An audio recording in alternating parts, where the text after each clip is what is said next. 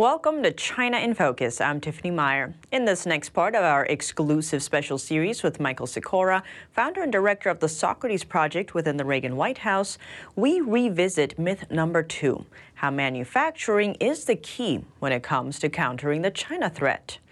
Previously, we covered the topic as a slight overview, but this time we're digging in.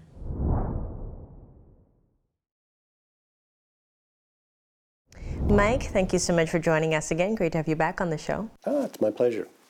Covered a lot of good material last time. I think we got a lot more good to cover. I think we were touching on manufacturing a bit. So when it comes to countries like China, there's the cheap labor aspect. But how does that tie into the manufacturing? It's that immersion in finance-based planning that literally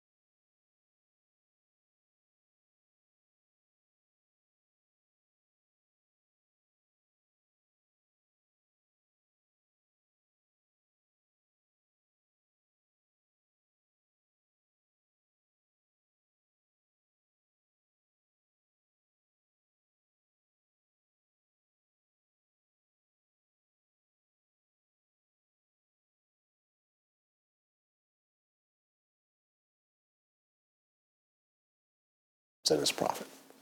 Well, do you know what the next step is by China? It's like, we don't need your name.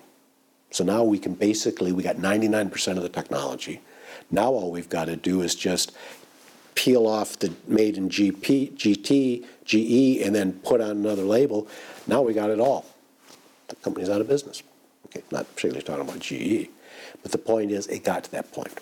Okay, and from a finance, because again, the Americans are so immersed in finance-based planning that they could take this initially downloading, offloading the manufacturing, and then go to the stockholders, go to the board, and because remember, all these people look, the only way they look at results is the finance. And if all these things, if they can go in there and say, look, if we get rid of manufacturing, look at the, how our costs are going to drop and look how much our increase our profit, and it stays a more stable profit. So the board says tremendously yes. Stockholders say yes. Cool, no problem. One of the things that's really, really nice about finance-based planning is its numbers. So if somebody can say, if we download this, our profits will increase by 20%. And the other guy says, well, if we keep it, you know, we can do these things, but our profits will be where they are. Well, 20 is bigger than 20, zero, so therefore we go with 20. Okay, easy decision. And that's one of the reasons finance-based planning is so, so attractive, is because numbers are easy to look at. Five is smaller than 10.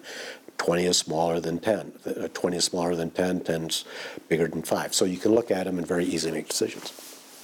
So it's all downloaded. But now some people have said, you know what, that's some value actually comes out of manufacturing. So what we need to do is bring manufacturing back. But it also comes back to this silver bullet approach, which is this one magical technology is going to save the day. So now there's this push on bringing manufacturing back. But what the Americans don't realize, and it's not apparent really from finance-based planning, is that the real battle never took place in manufacturing.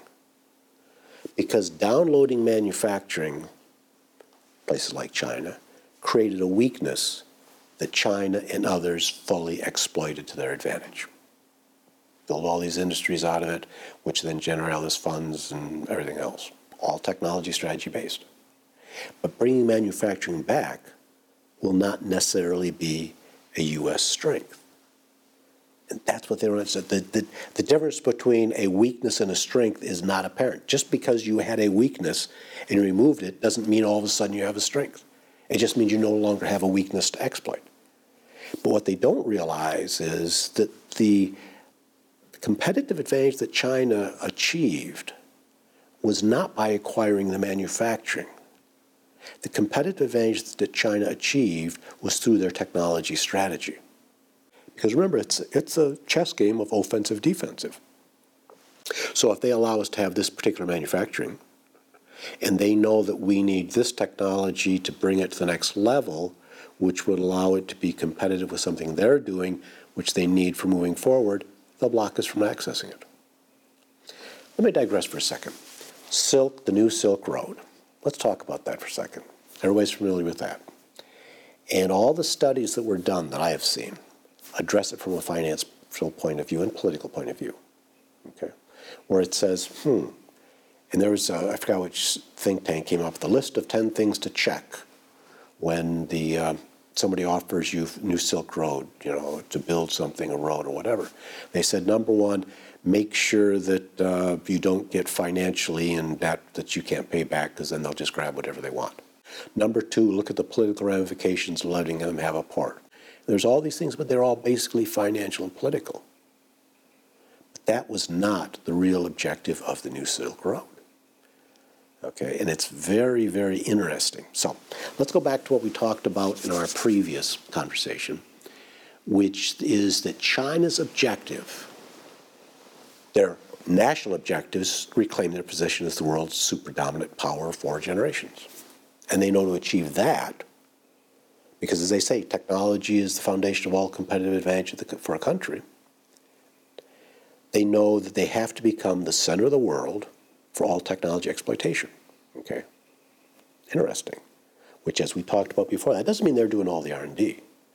That means they're just controlling all the development, exploitation, and utilization of technology. Which means all these paths they've established throughout the world are now going to be utilized to control where, what level we are, how we're utilized. Because if you control, let me start because we know how you exploit the technology dictates the other resources, manpower, natural resources, and else. If they control how we exploit technology and they utilize that, that also gives them the leverage to exploit our other resources.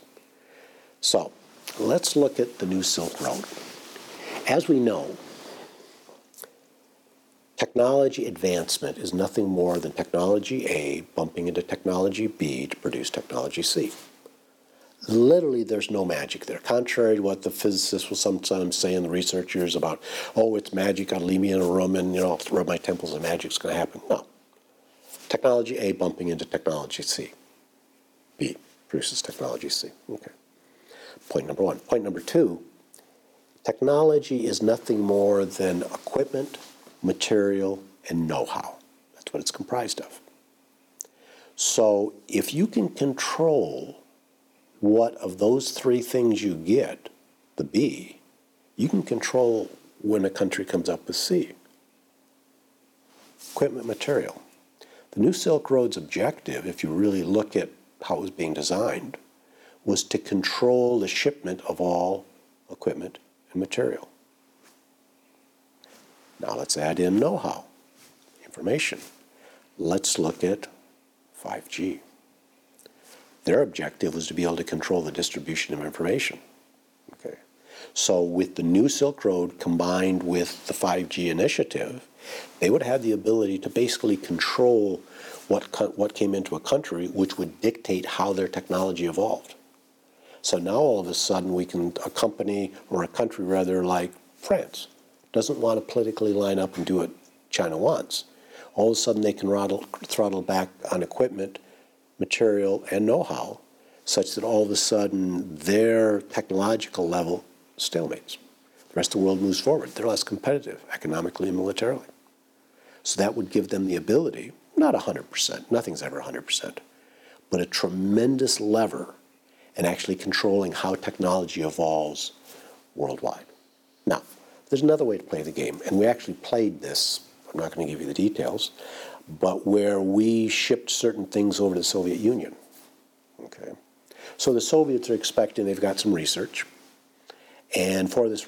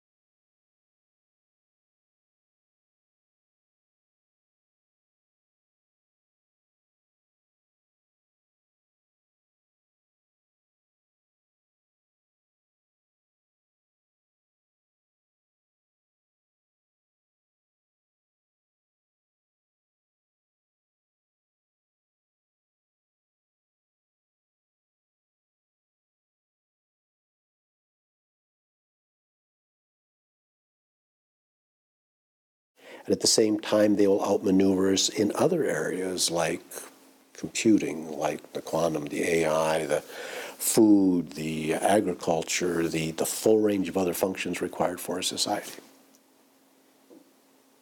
As a result, yeah, we'll get manufacturing back. We'll employ more people, but they will not allow that via their technology strategy to get in their way of them being, of us being a competitor to their and limiting their ability to achieve their national strategy. That was Michael Sekora, founder and director of the Socrates Project within the Reagan White House. And after the break, we continue our exclusive special coverage with Michael Sekora. We move into what the U.S. can do to counter the China threat and what steps need to be implemented. That and more in just a minute here on China in Focus.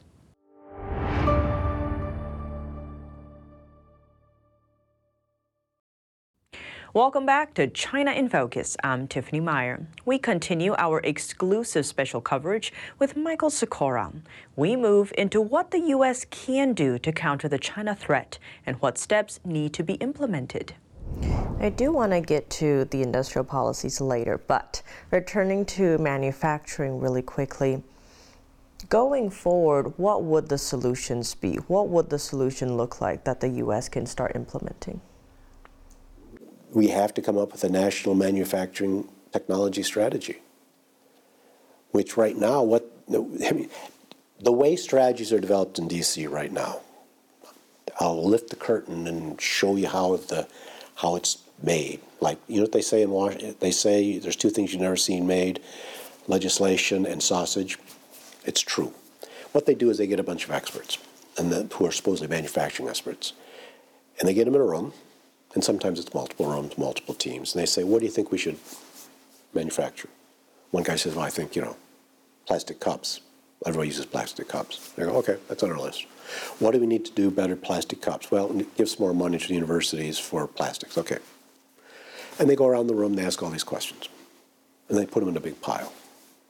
And then they divide them by category. So some, usually GS1, small consultant, gets to put them into categories because they got similar words. That's their strategy. Okay. Which basically means what are all the cool ideas about what we should manufacture and into manufacturing, where we should put some money on things like R&D and transportation and what have you. That's it. Not what is China doing in their manufacturing technology strategy? What competitive advantage is it going to generate? How does it support some of the other initiatives? And how does it overall impact upon the military, economic, and social strength or political strength of the United States? None of that's addressed. It's just boom. Now, the basic assumption is because he's an uh, expert in manufacturing that he somehow was going to identify that one manufacturing thing that's important, but usually he has no idea what a national technology strategy is, what China's national technology strategy is, what it is is his pet project because he's got some researchers working at it back at the university, or his company is pretty good at it, and therefore they can make more money by focusing in on that. That's all there is instead of looking at it and saying, hmm, China is moving into multi-layer uh, 3D production with uh, fiber infusion in order to get composites with high tensile strength for aerospace. That's what we need to go into because if they get that and can do it in mass, that will allow them to drop the weights on aerospace platform, which will give them a competitive advantage in both military and commercial, a big, big competitive advantage. That we can see. That's their technology strategy. We actually see it all fit together instead of, well, you know what, I think the plastics is a good thing to go in because everybody makes plastic cups. And that's basically the difference. So it is actually, because you can't develop the technology strategy to outmaneuver the technology exploitation unless you know what their technology strategy is. And Socrates was designed with the capability to actually determine all the adversaries and the threats technology strategies. So we can literally go in there and say, you know what? We know they're going after three layer 3D composite metal infused composites in order to go for the aerospace industry, which will drop the weight anywhere from 5 to 20 percent, which gives them a uh, maneuverability advantage in commercial and military, gives them a commercial advantage so they can drive us out of the commercial aerospace industry, bing, bing, bing. And we can look at it and go, you know what? we can do two things. We can go defensive, we can go offensive. We can go into it, okay, at the same time, we don't have to, but at the same time, we can say, you know what? We know that two of the technologies they need for that are coming out of University of Washington. Okay, so let's do a technology counter alliance to block that. What that means is we classify it or we put it as national important. There's a lot of ways the government can work with a company, work with the universities to get it locked down, which is a lot better than playing whack-a-mole by the FBI, hoping that they can somehow see a guy doing something that looks a little bit fishy and grab him before he gets on the plane. Okay, so now we lock that down. At the same time, we know we want to. We know that from a offensive position, that if we take that cross pollinate with this technology out of University of Paris, we can actually get more weight gain or weight decrease efficiency in those materials. So we're also going to look at a cross pollination with the University of Paris. Okay. Now we also know that one of the problems is going to be durability. So we got to look at the coatings. So we look at the coating technology and find out that, huh, China's got a, t- a coating technology that's at University X. Don't know any Chinese universities off the top of my head and if we can convince that guy to migrate to the United States, we can acquire that technology from them, which when we apply it, once we get Paris and University of Washington together to the next generation of uh, 3D printing composites, and we put on this coating, guess what? We will actually now have a more durable as well as a lighter product. At the same time, we've blocked China from moving forward in their development. Not blocked them, they will probably pursue it. But now they're going to be pushed to go indigenous development, which will put them behind by two years. So now what we do is we know we can get our platforms out there, military and commercial, two years before they are. And at the same time, because when you develop the technology strategy, it's not just, oh, we got the great one, we can go sleep, now we go drink beer. No, it's a matter of, okay, we've developed the first ply. So with Washington, Paris, taking the guy in from China, we know we have a competitive edge. But we know in two years, they're going to come to the market with that. So now we're right back into the mix. So what's the next ply in our technology strategy? Well, we also know that we're going to be using, let's say, metal fibers in the composite. But you can also use diamond coated metal fibers because diamond coating is a very cool technology. It's not that expensive, sort of expensive, but if we can drop the cost enough, we can coat the fibers with diamond, which increases their tensile strength by 100%, which then allows it to be thinner, which allows us to increase the um, decrease the weight just another 20%, which will then leap a frog over China again. So, in the timing perspective, okay, we're going to look at the diamond techno- coating technology. We see that there's three companies working on it GM, Ford, and Chrysler, and Bing, Bing, Bing. Okay, we'll work with them on it, to see if we can put them into a three way alliance. That comes in. And again, it's not dictating.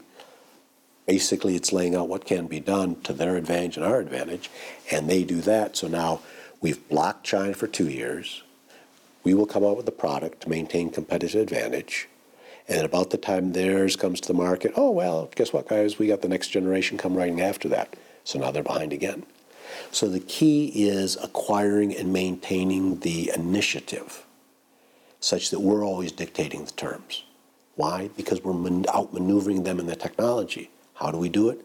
Because we can execute that technology exploitation, the technology strategy of it, with speed, efficiency, and agility they can't match by a long shot. So we're always developing a technology strategy which is several plies, layers, or circles ahead of them, cycles, such that every time they think they're going to get a competitive advantage, they don't. They don't. They don't. But here's the cool part, part of the cool part. What happens when they've now invested $500 million in this next generation material, but yet it doesn't have a competitive advantage? They just wasted $500 million. Cool. Okay. Now what happens to the next generation? That's so they come back to the drawing board. They now invest another half a million dollars for the next generation. By the time they get to that, we've already surpassed them. So now we can start draining their coffers, which then comes back to the point we made earlier, was that technology exploitation dictates how you exploit and the amount you need of all the other resources, finance, you know, money, manpower, natural resources, what have you. So as a result, by effectively outmaneuvering them in the technology exploitation, the technology strategy, we can dictate what happens to all their other resources. So now all of a sudden, with every cycle, we're making them, putting blatant, blatant terms, we're making them waste a hell of a lot of money. That's what you do. That's what China is. One of the things China has done to us. Where they don't release a product, they don't do something until we've invested a lot of money. And when it's finally comes to when we come to fruition, now we've invested, you know, so many billions or billions of dollars, it's for naught because we have no competitive edge. We can do that to them. So when it comes to manufacturing, we turn the tides where we can truly start building materials which have a competitive advantage in the marketplace and do it in such a way, from a strategic point of view, that we're causing them to deplete their other resources, like manpower, like funding. That's how we do it. It's a game of chess. It does sound like by employing that we could actually win instead of all these other strategies. Sometimes you're left with a blank slate. Um, but before we get to all the further ones and a potential hot war in all these different domains, any last words on manufacturing? The key is not manufacturing, because we didn't we didn't lose our competitive advantage by getting right in manufacturing. We lost our competitive advantage, and with all the financial negative impacts it had, because we were looking financially at the manufacturing, and now we're still looking at the manufacturing, and that's never where the fight was. The fight is down here. So even if we bring manufacturing back, we'll get outmaneuvered in the technology exploitation such that we'll again lose, we'll have wasted years thinking that's the magic bullet, and we'll be further in debt without a competitive advantage. Well, Mike, thank you so much for joining us. Thank you. That was Michael Sekora, founder and director of the Socrates Project within the Reagan White House. Be sure to tune in next week for the next part in this exclusive special series, where we'll tackle the issue of industrial policy and what steps the U.S. needs to implement to begin to counter the China threat. Thanks for watching China in Focus. I'm Tiffany Meyer. See you soon.